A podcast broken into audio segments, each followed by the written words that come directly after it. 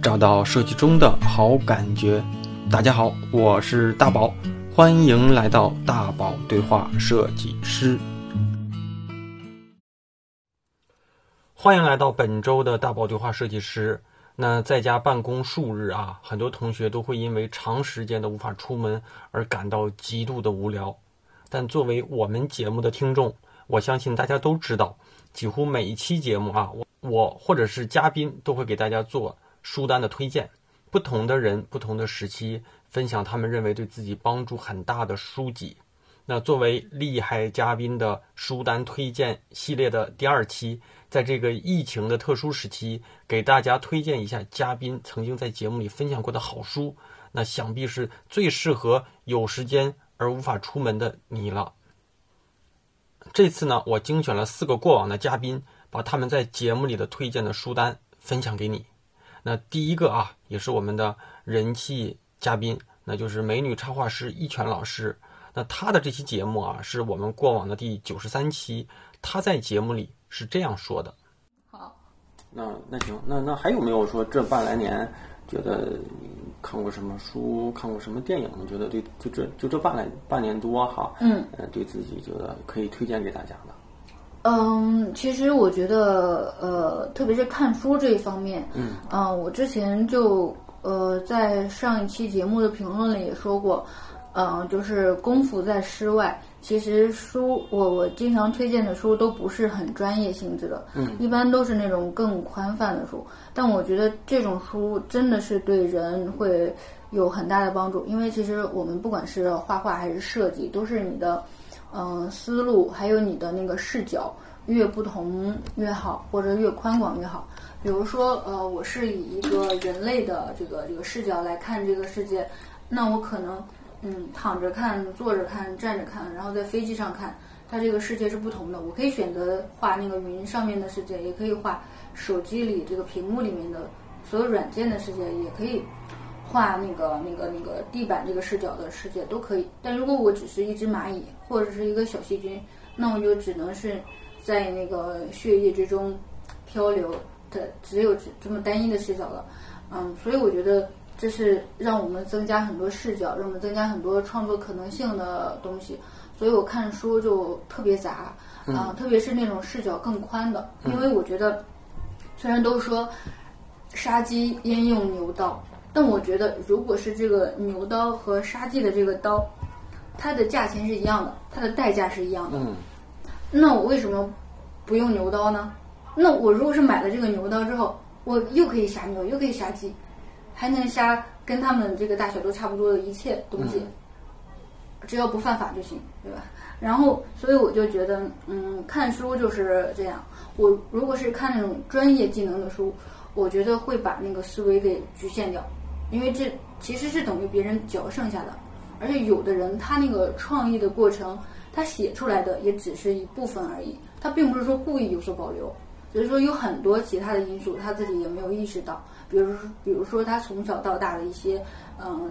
嗯一些隐形的一些熏陶，他自己没有留意的，都可能会有，所以这反而是一种局限。我们需要看他这个画的这么好，或者是说设计的这么好。它的源头是什么？可能他看的也是更宽泛的东西，然后再去缩小视角到了这儿。但所以我们不能看它缩小视角的这部分。技能类的书，我觉得就，嗯，当然也可以看，只是说看的不要太多，不要太依赖于技巧类的书。嗯，然后我呃，我铺垫这么多，呃，就是为了呃推荐一本宇宙书。我以为我以为你说推荐一本我写的是 啊，如如何养花是吧？我我我我出的书都是儿童绘本呢、嗯，嗯，然后呃，就是一本叫《宇宙的尺度哎，这个我还真没听过。》哦按理说好多书你一说我没看，但我大概知道这本书，我还真不知道是新书吗还是老书？呃，应该是比较新的书，因为我在那个我我不是到处去在祖国的大好河山溜达溜达嘛，然后我去西安的时候就正好逛书店看见了这本书，啊、所以说有很多偶然，就是要放开自己去经历，然后经历经历就会有一个影响自己的东西，嗯，不一定出现在哪个点，然后我一看那个网上也有，比这个便宜一半儿，嗯。啊，然后我我心想，嗯，不行，我现在就要买。然后我就直接买了。嗯，因为这本书有一个好处就是，嗯，以很落地的一个状态是状态来看的话，它比较容易看，它那个排版比较稀，然后又有图，就是让那种读书恐惧症的人，有很多书有很多人他是不太喜欢看书的，他看书觉得很累很费劲，嗯，然后这本书呢就让人感觉没有那么的费劲，它排版很稀，看起来非常简单，但是它的视角呢就是讲宇宙中各种衡量的尺度，比如说色谱，呃，那个那个大和小之间的尺度，其实嗯，人的思维就会能扩张的更大，因为宇宙本来就是嗯很无限的，它会从各种的切入点、各种的角度去衡量宇宙中的各种的一切，这样对我们呃去看很多事情有很多帮助吧。有很多我们以为很大的事情，其实很小。就是这呃对那个这是一个国外作者还是国内的？嗯，国外的国外作者，作者还知道叫什么吗？我忘记了啊，那就再给大家推荐一个啊，叫《宇宙的尺度》。宇宙的尺度啊，行，大家听好了啊，其实就是这样的，就是你认为很重要的事情，往往嗯嗯，再往高处看，再退回去看，其实，在别人眼中，在这个世界眼中，在整个宇宙当中，不值得一谈啊。嗯，所以对，呃，很多人啊，有很多人就说那个、呃看过一些这种，包括这种银河系啊，包括这种世界探探索的这种纪录片之后啊，都会、嗯反而都会想明白很多问题，可能就是因为自己其实特别特别特别渺小。嗯啊，你记得好像前段时间，好像有有比较火的一张照片，好像就是什么什么什么，记不清啊，好像说错了，大家别怪我，就是呃什么一个飞行员，他在他在呃在他在银河系的某个角度，嗯，好像还是还是用什么我也不知道啊，什么摄像头拍了一张中呃不是拍了一张地球的照片，嗯，啊就特别小特别小的一个小点儿。然后人家就说你费了这么大劲啊，再加上用了这么多技术啊，好像是一个摄像头拍的，用用一个宇宙飞船还是什么的拍拍的，给给又给中国不是又给这个拍完之后又把这个照片怎么通过什么技术给弄回来，花了多少钱才能做出这一个？就说呃就是说呃费了这么大劲，嗯投入这么大成本，就为了这么一张特别看不清楚的一个小点儿，意义何在？意义就是让其实就是对人类来说。人类在这个世界上就是特别不起眼儿，因为其实就是这样的，就是你放到一个大千世界里，自己就会可能更容易看清一些事情。我觉得好，对对对，我其实就觉得自己没有那么重要，但是又又非常重要，因为我们如此渺小，但是已经活着了，就做自己喜欢的事儿吧。嗯，维护自己热爱的事情吧。因为我之前呃呃不知道，因为大家我估计会很熟悉吧，就那个马南波杰克那个动画片儿，那个那个一个马，嗯呃，他老爱说一些嗯特有哲理的话，那个。嗯，我看过三季。嗯，其实我对这个动画片儿，我觉得大家也可以看看，虽然有点堕落的感觉，他就是一个一个过气的演员嘛，呃然后就做一些让人觉得挺那什么的事儿，嗯，还吸毒之类的，嗯，但是呃，他其实整个三季我看下来之后，他最后经历了呃所有堕落的一切之后，他就呃要自杀，嗯、然后他剧中就他之前是演过一个什么家庭剧之类的，那那个剧中扮演他女儿的那个人呢，他的梦想是得奥斯卡，然后也是经常啊、沦落啊，那个吸毒啊，这个那个，但是后来他得了奥斯卡的奖，然后得了之后结果自杀了。嗯，然后这个马男呢，他也是想要自杀，但是他把那个呃方向盘打开的时候，就是他把呃他就开着车在路上飞奔，然后就把那个手放开了，从方向盘上，就想着要死。这个时候他突然看见了远处有那个奔跑的那个马群，然后他就突然间又把那个车停下了，就打算不死了。其实这个剧情给我带来的启示就是，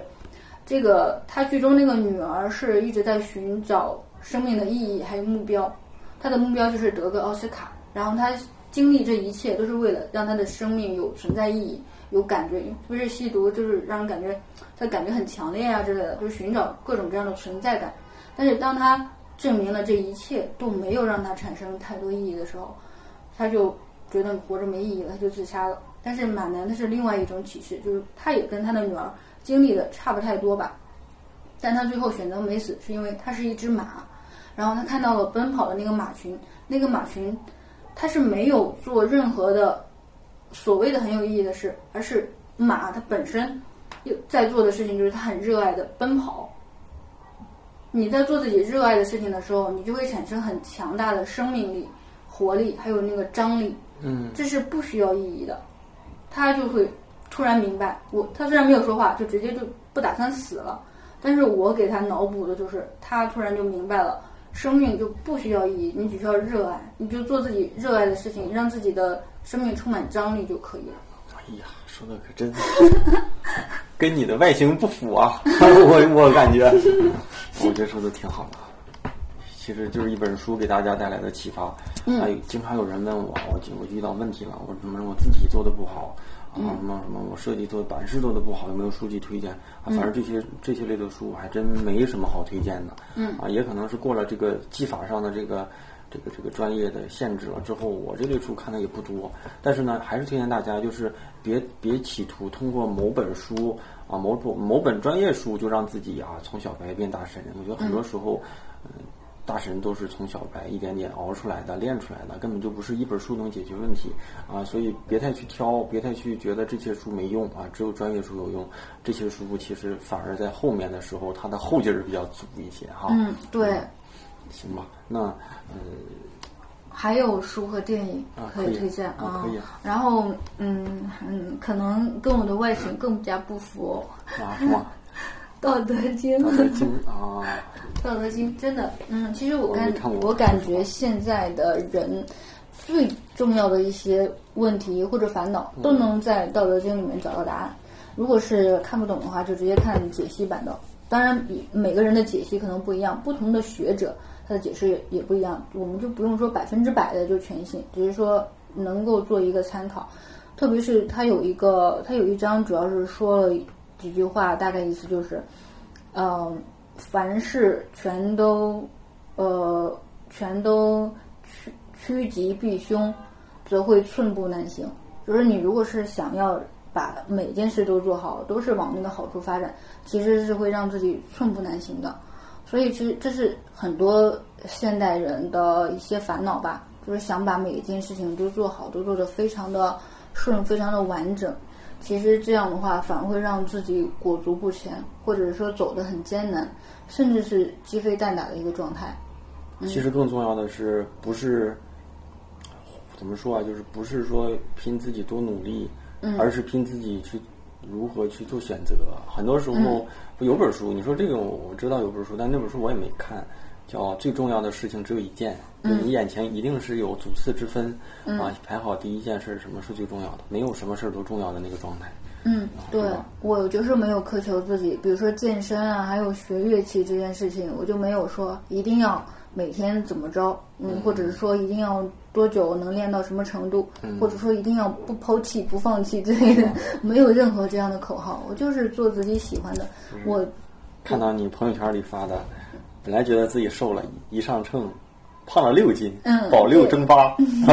对啊，就是调侃的这样，把那个脂肪都转化成肌肉了，看着小了，其实沉了。对，而且我健身也不是为了减肥，我觉得，嗯我觉得胖就胖无所谓，我是真的无所谓，只是说健身只是为了，呃，健身那个过程，我觉得很很喜欢，还有健身完了之后那个过程我很喜欢，当然它有虐的地方，所以我不强求自己一个月一定要健身多少次，嗯，我只要是觉得我想健身，有这个念头出现的时候，我就不会再跟自己头脑里的自己在对话了，因为只要对话的话，就会找理由，就说我今天想健身，但是现在已经这个点儿了，啊、一会儿要吃饭，我可能刚健完身，那个胃怎么怎么着，你会找很多理由的。所以这个时候，你如果是有一点点健身的念头浮上来了，立马去执行。嗯。嗯，除非这是午夜，嗯，就是只要是白天在那个健身房开业的时间段内，就有这个想法，直接去。嗯，有这个我想要弹这个乐器，想要大概练练的时候，直接直接开练，就算是五分钟，就练了五分钟，也能积少成多。嗯就是 just do it 是吧？嗯，对，干就完了。嗯，第二位嘉宾呢是我的老大哥乐欧。近期疫情宅在家里的同学很多啊，都有在朋友圈看到一个刷屏级的 H 五，就是腾讯的在家复工的姿势。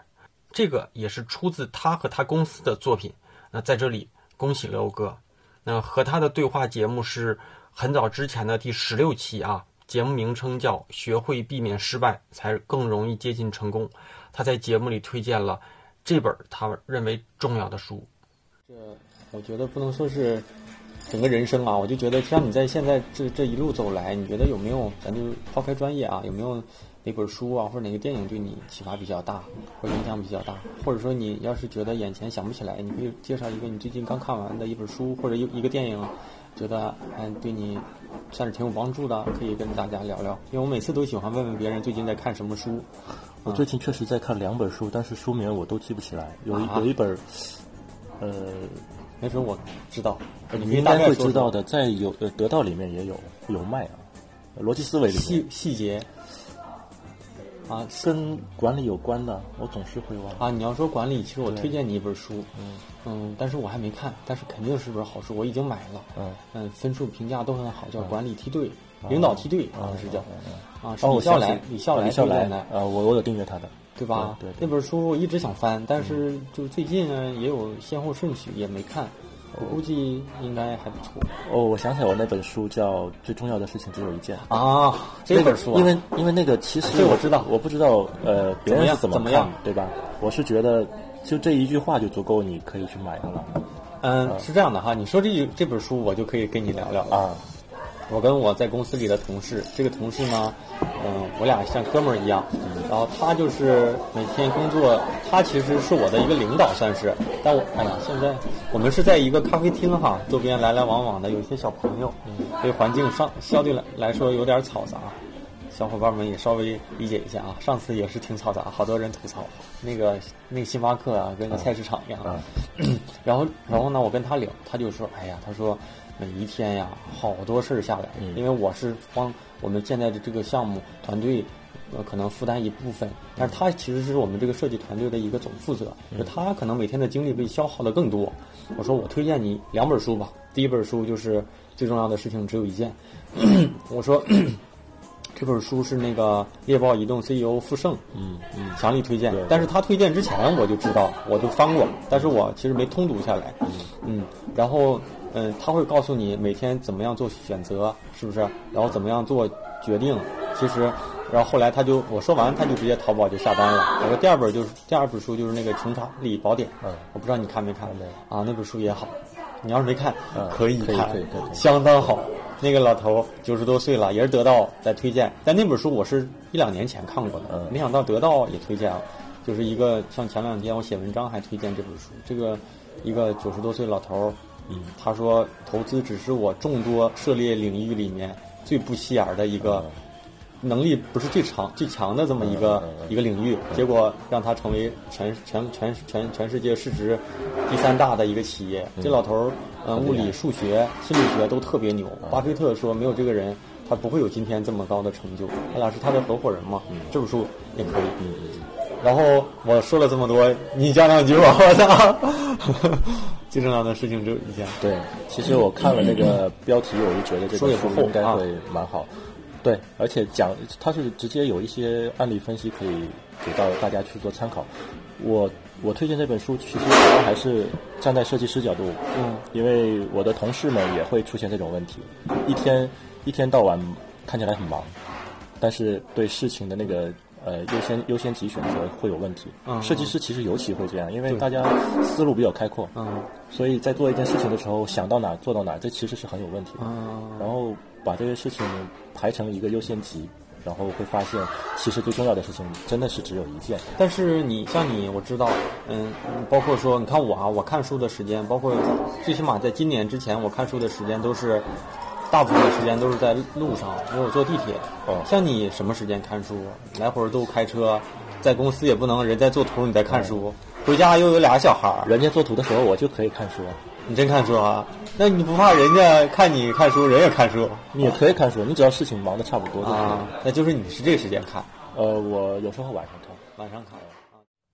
第三位嘉宾是我们很早节目里反馈最为热烈的几期之一，被我称为“美女学霸”的李谦同学啊。和他对话的节目是第四十三期，那节目名字叫《他能如此令人羡慕的原因，只是坚持了这一点》。那上下两期节目啊，都已经过去近两年了，依然能看到刷到这期节目里大家那个激动的留言啊！我把嘉宾推荐的书给你，也把这两期节目再次推荐给你。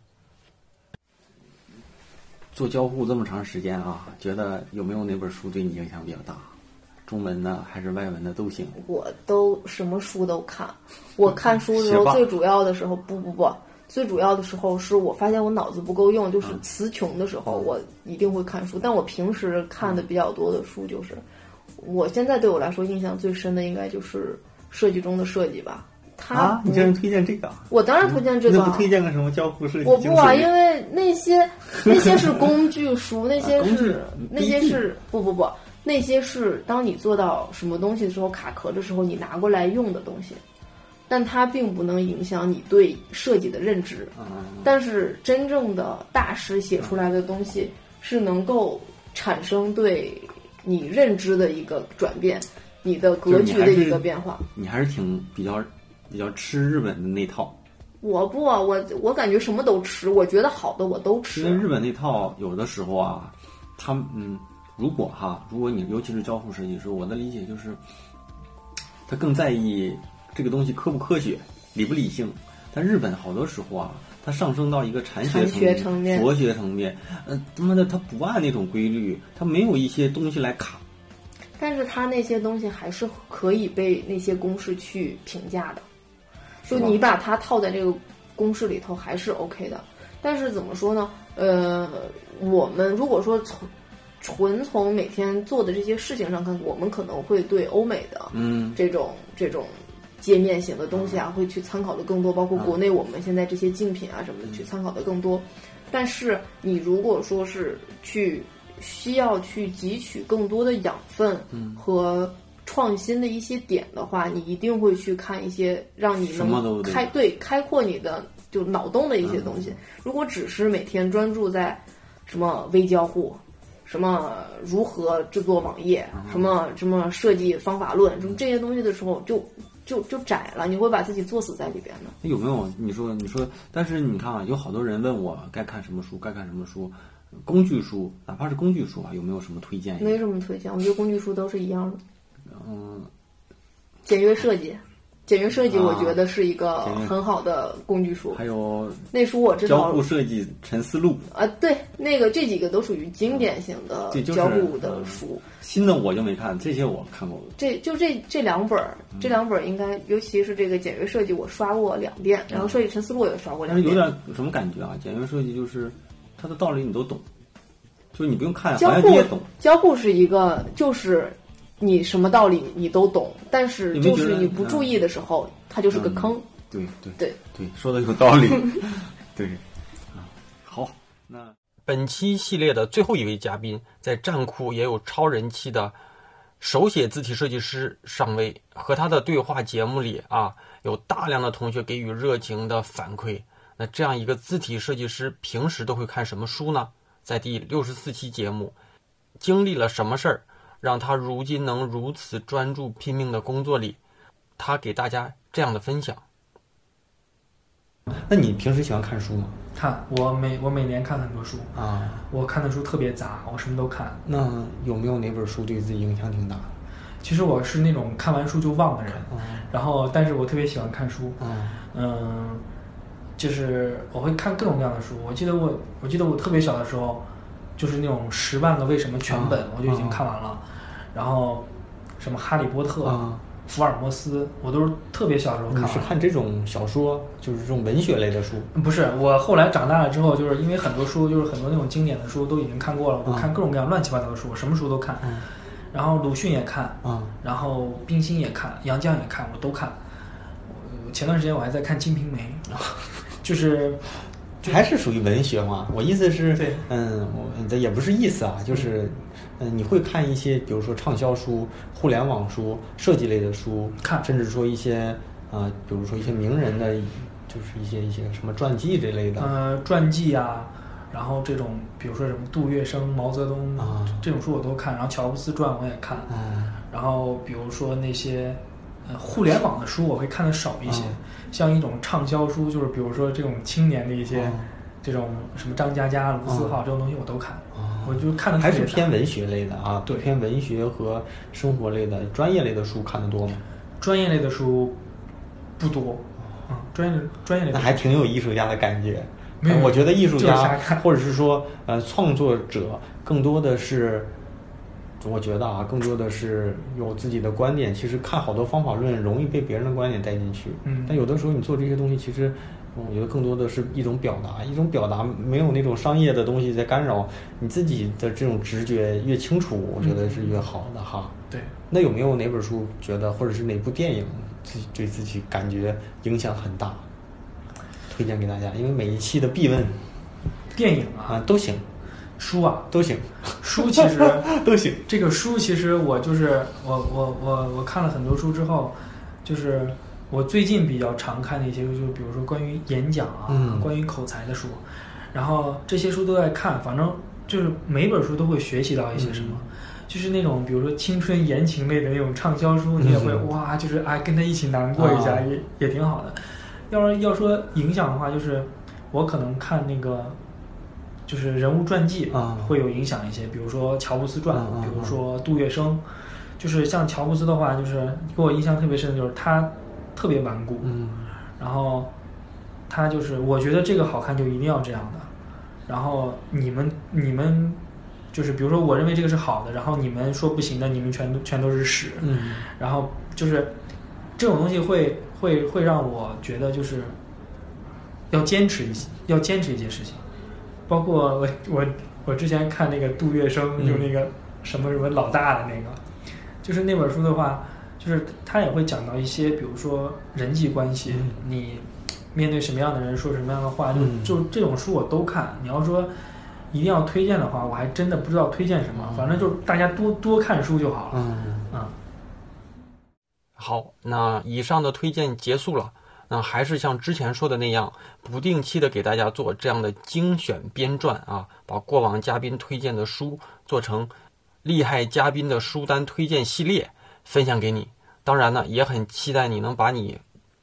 当然也很期待你能把节目分享给身边人，因为节目分享给对方，价值也就多了一倍。你说是不是这个理儿哈？那因为节目有的时候是在呃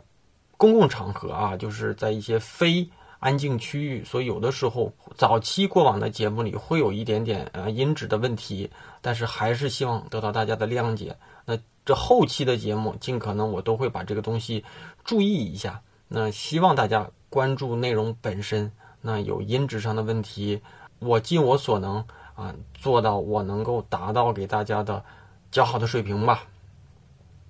那听完这一期啊，不用着急记节目里的提到的那些书名，在我的公众号“大宝频道”里回复“书单二”啊，数字二，书单二，我把这期节目里提到的所有书单整理给你，分享给你。那节目最后啊，继续给大家邀请我的微信听众群，进群不麻烦，加入方式呢，就是在我的公众号“大宝频道”里回复“群”啊，就能收到进群的相关方式。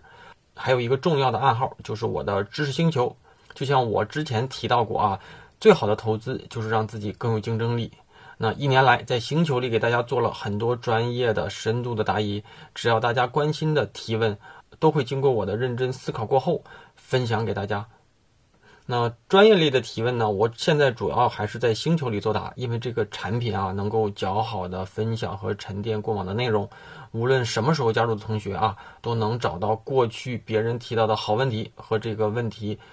我做出的一些建议跟解答吧。那除此之外，我还会分享一些我日常遇到的好观点、好内容、好书籍和好知识啊。那这一年来积累了大概有十几万字的深度答疑，大部分初入职场的设计师遇到的困惑，我估计都有所解答。那一定也都是经过我认真思考过后给大家做出的解答，推荐给在职业路上有些许困难的、些许困惑的设计师吧啊。那也推荐给大宝对话设计师的资深的、深度的、铁杆的听众。啊，加入方式呢？我再次重复一下，在我的公众号“大宝频道”里回复“归队”，就能收到一个图片啊，照着这个图片就能够扫码加入。那虽然是付费社群，现在一定是进群最合适的时间。每次我都会重复这样一句话，就是种一棵树最好的时间是十年前，那第二好的时间呢就是现在。当然，只有进群的老同学啊，才知道这里的价值到底有多大。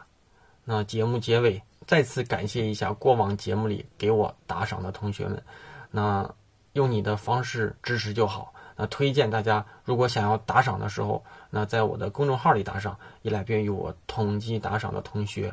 二来在公众号里的打赏不会被平台抽取那么多的费用啊。那我统计好了之后，每期会摘取五到六七八个人人吧啊。那在节目的结尾，那做出口头的感谢，只要你在公众号打赏，那我一定都会读出来啊。那第一位同学，童话啊。下一位同学叫乔王山儿，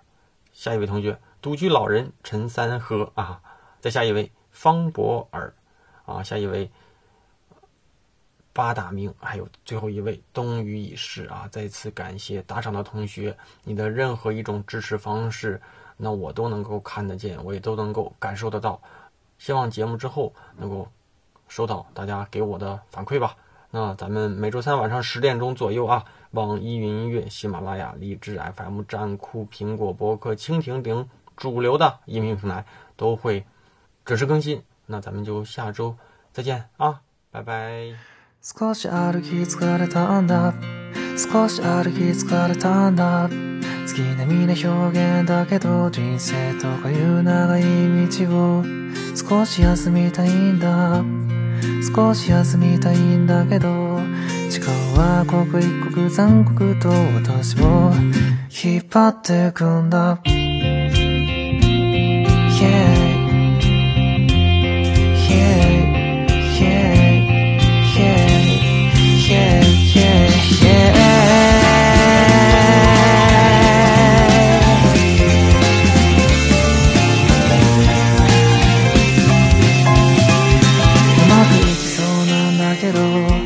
まくいかないことばかりで数にも泣いてしまいそうになる情けない本当にな惨めな気持ちなんか嫌というほど味わってきたし特に悔しさなんてものは捨ててきたはずなのに。いつも入れくほど悪いわけじゃないけど欲しいものはいつも少し手には届かないそんな半端だとねなんか期待してしまうから。からもういっそのことどうぞ困って月を閉じてよ。答えなんて言われたって人によってすり替わっててだから絶対なんて絶対信じらんないよね。苦しみって誰にまるでみんなの分かっているからなんだってんなら笑って済ませばいいの。もうわかんないよ。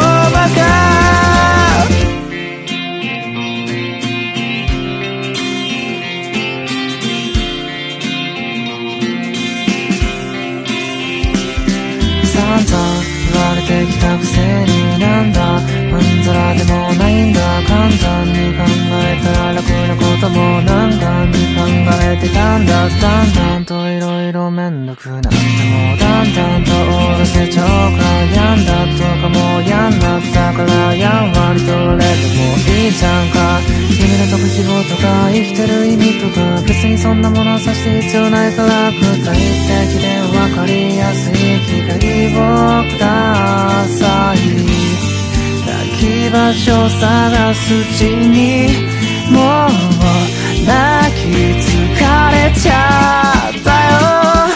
仕事って嫌いだって期待さっても形なんなくて星が僕ら見守ってって夜しかいないじゃんね君のその優しいとこ深くにも求めちゃうからこの心柔らかいとこ押すわないでやら。